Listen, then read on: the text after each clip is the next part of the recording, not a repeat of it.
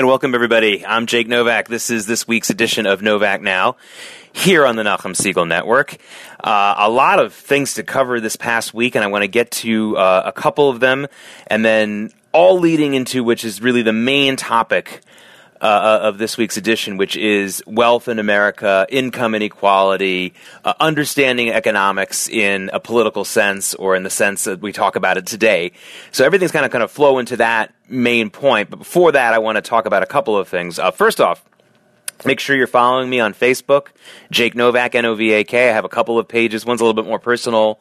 The other is the uh, just really the stories, the the news stories feed. Uh, either one, you're free to follow. Um, and then my Twitter feed, which really has everything that exists in both of those Facebook uh, pages, and that is at Jake Jake NY. At Jake Jake NY is my uh, Twitter handle, or you can just go on Twitter, type in Jake Novak N O V A K, and um, you'll you'll find it. You'll find at Jake Jake NY.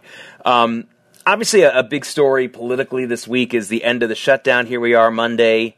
January 28th, the government shutdown, which lasted 35 days, uh, is over.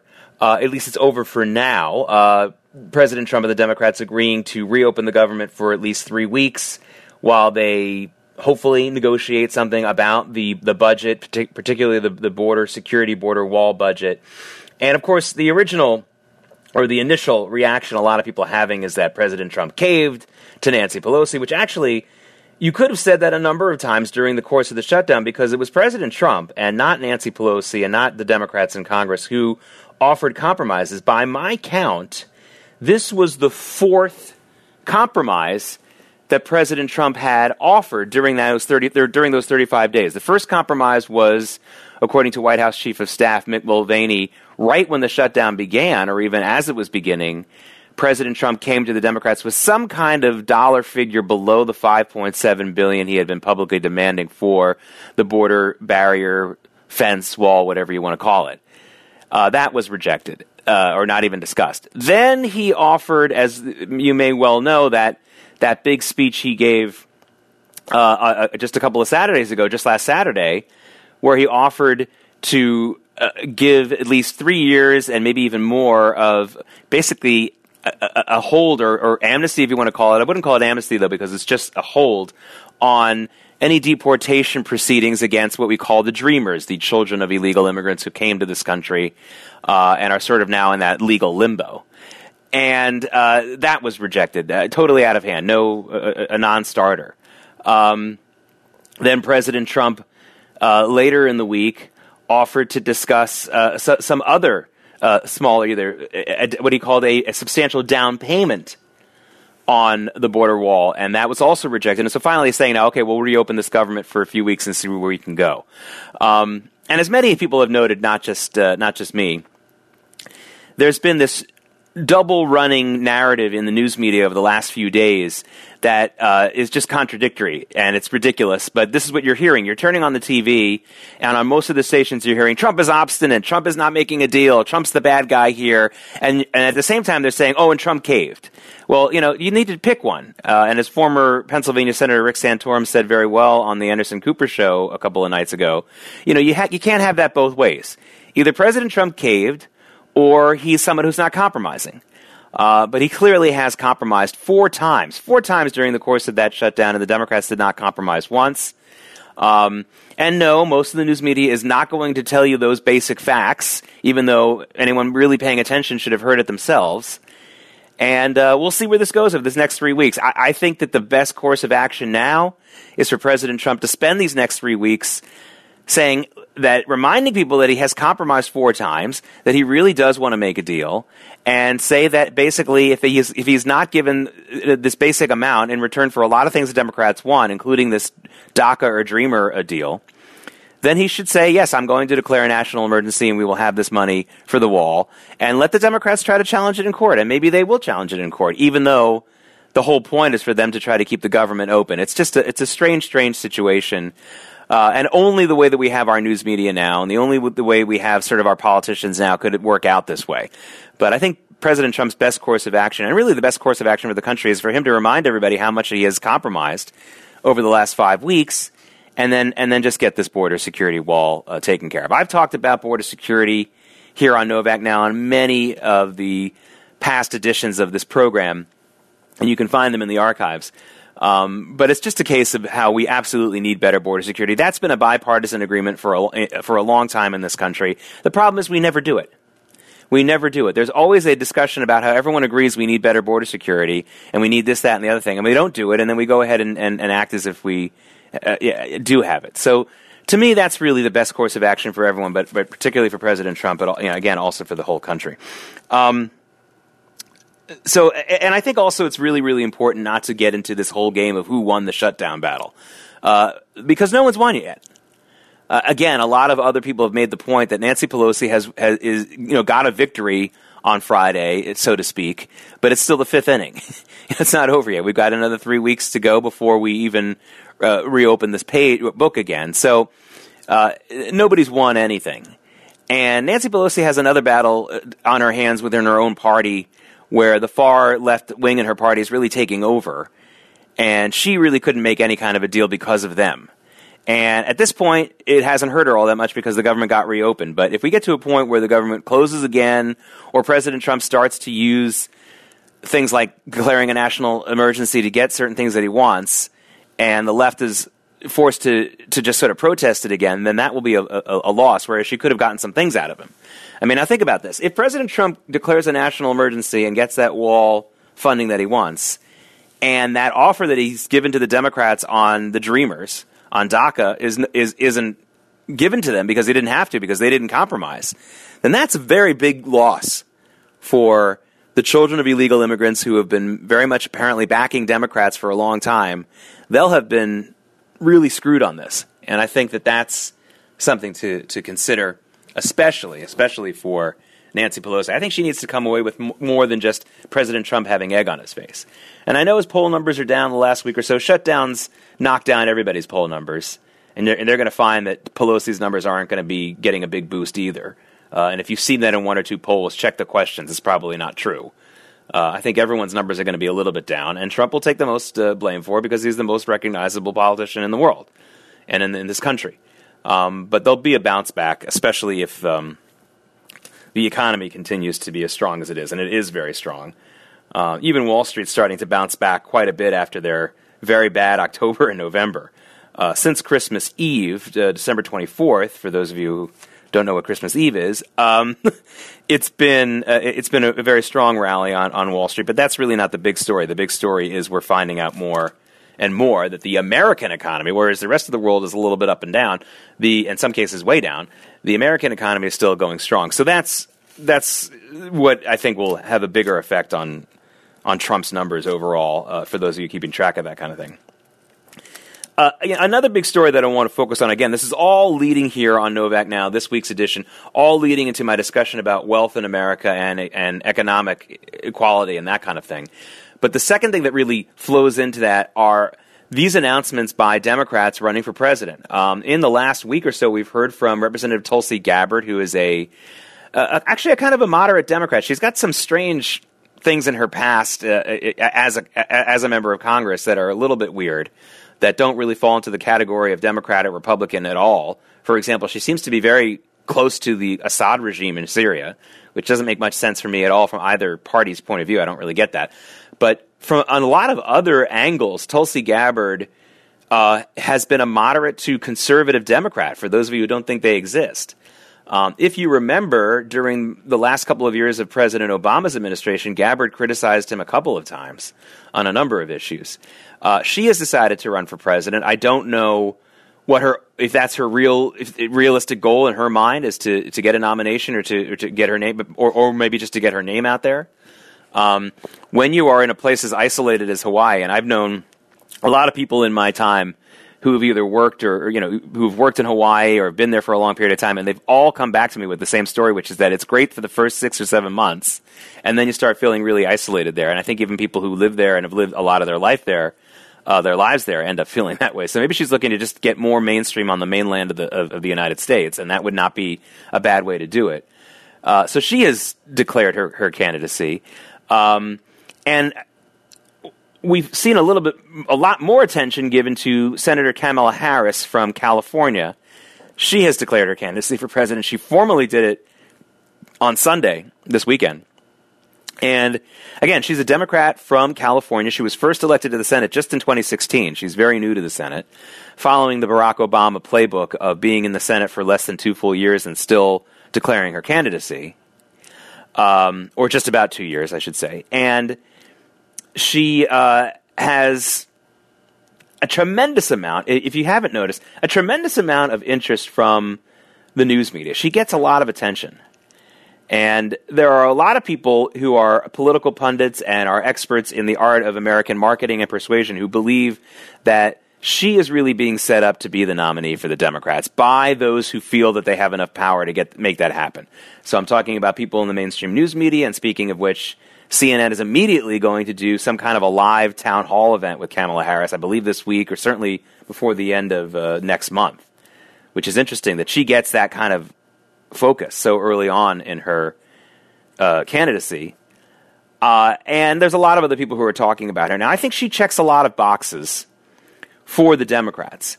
She is a minority, she is a woman. Um, and she's a senator, which gives her a little bit more of a of a of a st- of stature than Tulsi Gabbard, who not only isn't a senator but is coming from a tiny state like Hawaii. I mean, Kamala Harris is coming from California. Um, and the funny thing about it is that she also had another story about her this weekend, this past weekend, which sounds really, really negative. And I think from a personal standpoint, it is very negative. But from a political standpoint, I'm not so sure. Um, former California State Assembly Speaker, longtime Speaker, and then and then the mayor of, of, of San Francisco, Willie Brown, very popular guy among Democrats in California, and popular among even a lot of just regular folks here in the country who remember him from his days. You know, he's 84 now, but you know, 20 years ago when he was the mayor of San Francisco and coming back and forth from the state house in California when he had that huge position there, he was really popular because he was just one of those straight talking guys. He was really funny. Um, he had a great personality about him. And the story came out this weekend that he admitted, yeah, he dated Kamala Harris when she was in her late 20s, and I guess he was in his early 60s. And that was around the time that he got her her start in California politics. So there's all the uh, obviously the inevitable charges that Kamala Harris had this relationship to get her way into politics, that this was a quid pro quo type situation, even though Willie Brown was married, uh, all this kind of stuff coming out. And, you know, I, the knee jerk reaction is to say, oh, that's really negative for Kamala Harris. That makes her look like she, you know, used all kinds of unethical means to get to into politics. And absolutely, from a personal standpoint, I'm with you on that. But I'm with the folks who say that. But you know, remember Kamala Harris right now is biggest her biggest uphill battle, and this is true of everyone who's running for office who already hasn't been a nominee or really a major household name. Their biggest job, their biggest challenge, especially at this early stage, is name recognition. You know, think about the people who didn't have it and eventually got it going into a campaign and how long it takes for you to get there. You know, Bill Clinton, not really well known in 1991, but as that campaign started to get going in 92, he started to get a little bit more traction, and then all the stories come out about him and his extramarital affairs, and that seems like it's going to sink his candidacy. But I think it really helped him because it helped keep him in the news. All of a sudden, with all those Democrats who were running for president in 1991 92, his name started to get more and more of attention. Uh, and you could say it was for a totally negative reason, but it worked. I mean, who else got to go on 60 Minutes with his wife so early in the process going into the New Hampshire primary in 1992. And yeah, he had to defend himself against these allegations, and Hillary Clinton had to do the whole stand by your man cookies, uh, I don't bake cookies kind of thing. Um, but it made them very much in the public eye, and that's what you need, especially when you're running in a crowded field of candidates. And there's going to be a crowded field of candidates among the Democrats again uh, in 2020 for 2020. So Kamala Harris, who's behind, and I know this because I do a, a, a lot of polling for ScottRasmussen.com, and I get to see all the data and write it up. And I've been writing up the data on name recognition and favorability ratings for a lot of these uh, declared and presumed Democrat candidates. And I've been doing this for, for a while now. And Kamala Harris is still kind of in fourth or fifth place. She's still well behind Bernie Sanders, Joe Biden, and Elizabeth Warren when it comes to name recognition and in favorability. So, and she's way behind, for example, somebody like a Hillary Clinton, who may, you know, I don't think will run, but probably is is watching the race very closely for some kind of opening that she might try. But right now, I don't think she's she, her default mode right now is to run right now. But but she Kamala Harris, as much as you've heard about her, if you have, is still way behind the Elizabeth Warrens and the Joe Bidens and the Bernie Sanders. And by the way, Bernie Sanders reportedly, according to Yahoo uh, News, is going to announce his candidacy any day now. So he is going to run apparently for 2020, which would be which would surprise a lot of people who weren't so sure that at his age he would run again.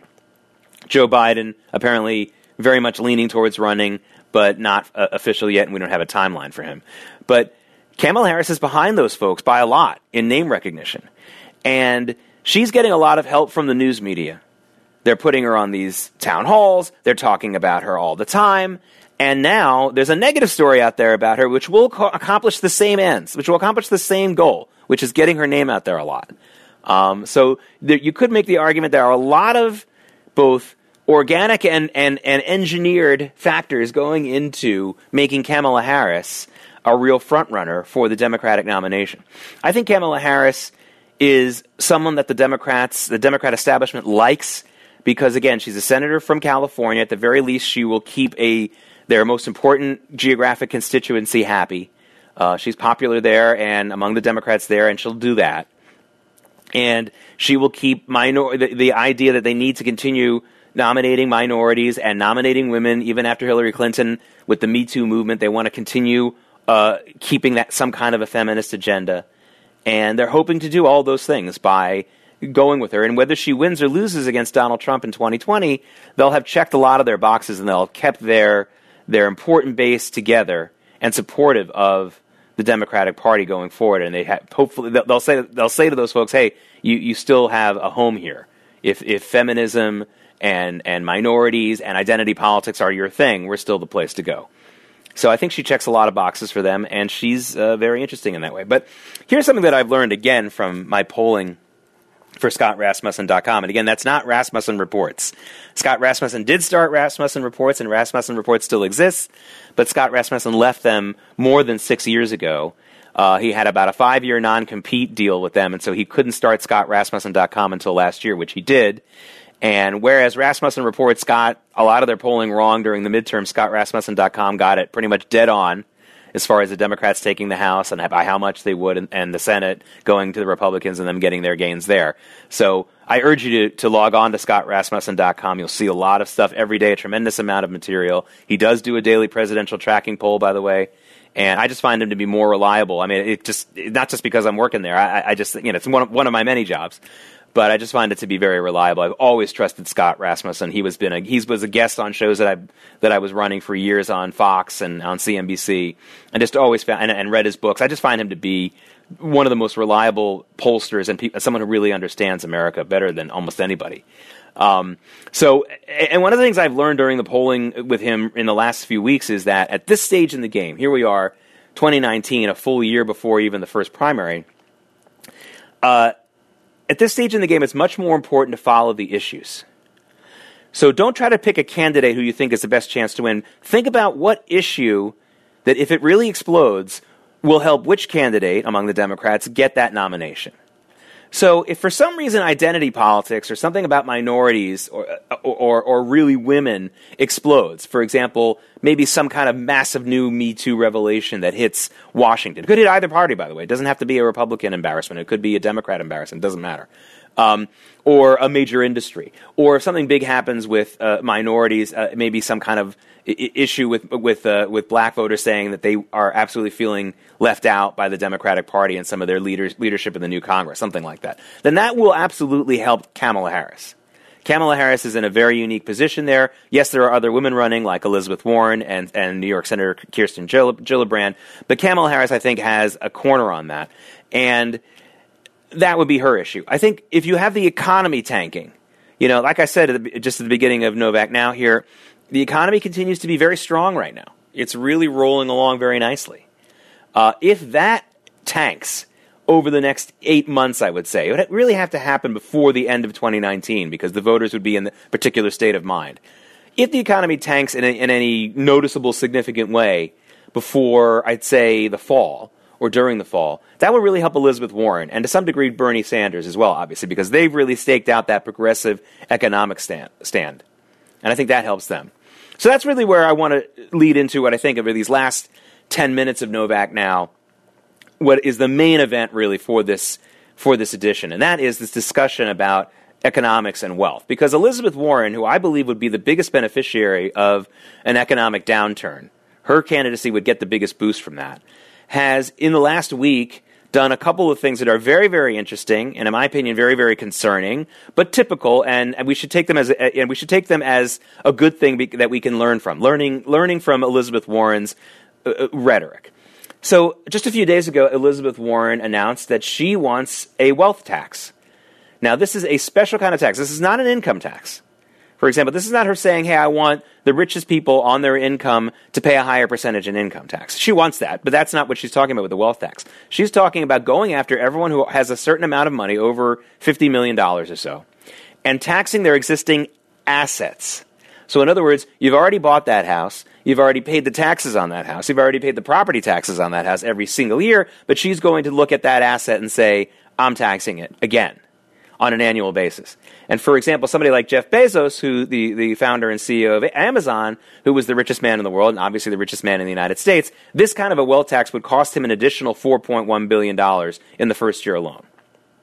Now, like many Democratic Party propositions these days that are, are of an economic kind, this is being packaged as some kind of a new idea. It's an old idea and it's an old idea. But when your followers and people in America from either party, but in this case the Democratic Party, aren't really well educated and don't really know about history, they you know go you can you can introduce all the old ideas in the world and say it's new. It's not. It's an old idea. For example, in France they've had a wealth tax since the early 1980s. And it created a tremendous number of tax exiles. What that did is it took a lot of wealthy people who would have been creating jobs and spending money in France and got them the heck out of there. It didn't help their economy, it hurt their economy. France's economy has never really recovered from it, and yet they still have this thing in, in on the books. And I remember as a, a young kid here in New York in the early 1980s reading about Guy de Rothschild, who had moved to Manhattan and was a big member of KJ with Rabbi Lookstein, and then an actress named Carole Bouquet, who was one of the big uh, stars in the movie, the Bond movie, um, uh, For Your Eyes Only. But she was a big French actress in French language films, and she got the heck out of there. And there was a long list of these people who left France. And they tanked the economy there, and it really has recovered. There's been, listen, obviously France has had its ups and downs since the 1980s. It's a long period of time. We're talking about almost 40 years here but it hasn't been good. They lost a tremendous amount of what made France a very special economic strong country within that part of Europe, within Western Europe. And so Elizabeth Warren wants to do this again. Ostensibly, the argument is to reduce income inequality, to stop really, really rich people from hoarding the cash, yada, yada, yada. Then she made another statement, or later in the week, she singled out a very, very wealthy person. I'm not, I'm not going to join in with her and single out this person because the person's probably got a lot of hate mail and death threats ever since. Some guy who bought a, a, a, yacht with an IMAX theater on it, and she just joked, "Oh, I bet he can he can afford the wealth tax. What's he belly aching about?" And I found that to be so disturbing on a lot of levels because what Elizabeth Warren doesn't understand or doesn't or is pretending not to understand is that that's exactly what you want the wealthy to do somebody had to make that yacht. Someone had to design the IMAX theater on his yacht. A lot of jobs go into a yacht. One of the reasons why even um, some billionaires don't want to bother with a yacht is because it is really, really expensive. It's very labor intensive. You got to hire a crew. You got to dock the thing. It's got to be built. I mean, you know, you can imagine what all the costs are involved. So you got to be really, really rich to have a yacht because you got to keep spending money on people and employing people. What's wrong with that? Would she rather have, for those of you who are fans of The Hobbit, would she rather have the very, very wealthy sitting on a big stack of gold like Smaug, like the big dragon in, in The Hobbit? Is that preferable? Or even if they are spending it on conspicu- conspicuous, tacky, gaudy, garish stuff, that's still employing people. It's still giving money to those who are less wealthy. That is helping to reduce income inequality. Okay? We want people to do that. We don't want them necessarily to pay a tax to a government. And I don't know what the government's going to do with that money once they get it. Are they going to just give it to the poor people? Well, hey, that doesn't work either. And let me explain why. We have in this country, in the United States, we don't have really income inequality so much as we have wealth inequality. Because it doesn't even, inequality doesn't even really begin to scratch the surface of the problem that we have with people who make tremendous amounts of money and those who don't. Why do some people make a tremendous amount of money and some don't? It's a simple answer. Because those who make tremendous amount of money either have a tremendous skill or a tremendous product that they have that no one else has, or very few people have. And we do a great job in this country. Our laws and our economic laws and our tax laws and all of our economic constructs in this country do a very, very good job, I think, of helping to create wealth and also to preserve and grow that wealth, grow your assets. So, for example, you get some money tax free every month if you're lucky enough to work for a company that has a 401k. It goes into your 401k, and that sucker grows untaxed until the day you take out the money or you reach a certain age. That really helps grow assets. Okay, and uh, yeah, we've had ups and downs in the stock market and, and, and, and other markets that, that affect your 401k, but we allow you to grow your assets really, really nicely. And the same thing with IRAs and a bunch of other ways that once you have the money, you can grow it tax free. But what we don't have in this country are the tools that we need give people to give people to get an income in the first place. Now, taxing really wealthy people and giving their money to poor people is not going to help them after a certain amount of time. It doesn't do much.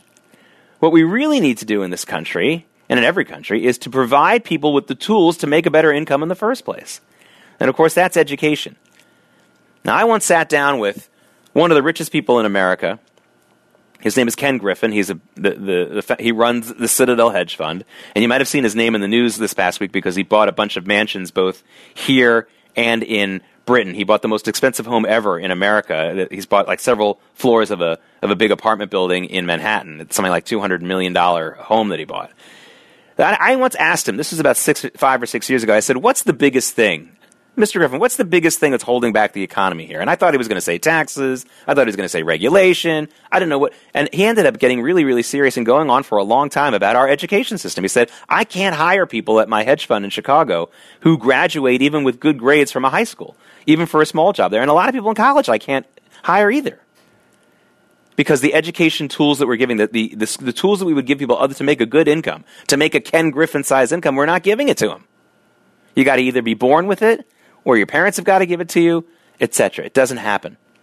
So wealth taxes and taking money from the wealthy and giving it to the poor, it doesn't help. Either that money's going to be squandered or the money or the government will never give it to them in the first place. We need to do things to improve the skills of our people so they can make a good income in the first place. And if we would spend some time on that and a lot less time on talking about how we're going to tax the wealthy and talking about how we're going to protect the assets of the wealthy, we would really get somewhere. I can talk more about this, and you'll see more of it on my feeds. I'm Jake Novak. This has been Novak Now. I'll speak to you again next week.